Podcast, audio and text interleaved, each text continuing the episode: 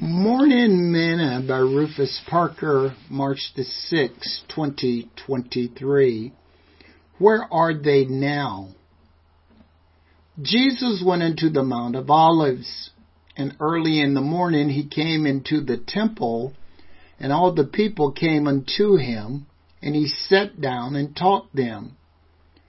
And the scribes and Pharisees brought unto him a woman taken in adultery, and when they had set her in the midst, they said unto him, Master, this woman was taken in adultery in the very act. Now Moses in the law commanded us that such should be stoned. But what sayest thou? This they said, tempting him, that they might have to accuse him. But Jesus stooped down and with his finger wrote on the ground, as though he heard them not.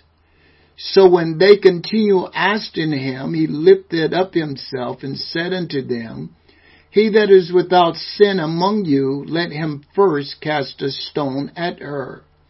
And again he stooped down and wrote on the ground, and they which heard it, being convicted by their own conscience, went out one by one, beginning at the eldest even unto the last. And Jesus was left alone, and the woman standing in the midst. When Jesus had lifted up himself and saw none but the woman, he said unto her, Woman, where are those thine accusers? Hath no man condemned thee? She said, No man, Lord. Jesus said unto her, Neither do I condemn thee. Go and sin no more. John chapter 8 verse 1 through verse 11.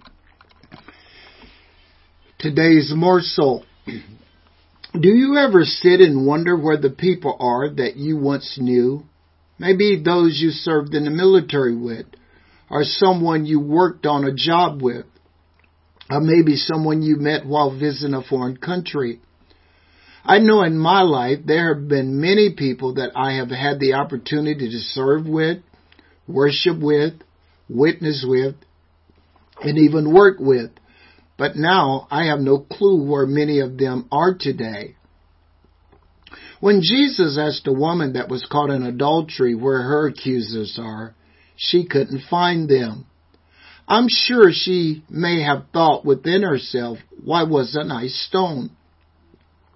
Why wasn't I recommended to be killed by this righteous man, since she probably knew that she was guilty of the infraction that was being levied against her? But little did she know that Jesus said that his mission was to seek that which was lost.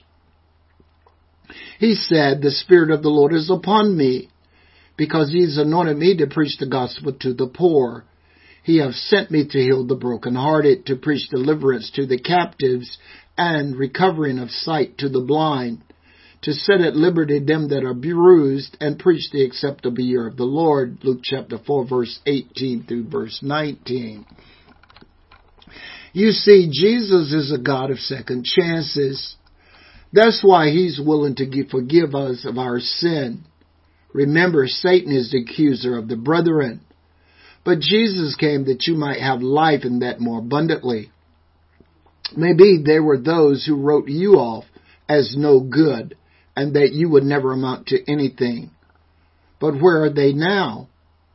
Let me encourage you. When others write you off as being no good or being nothing, Jesus will write you in as something good. Sing this song with me today. He touched me. Oh, he touched me and oh, the joy that flood my soul. Something happened and now I know Jesus touched me and made me whole.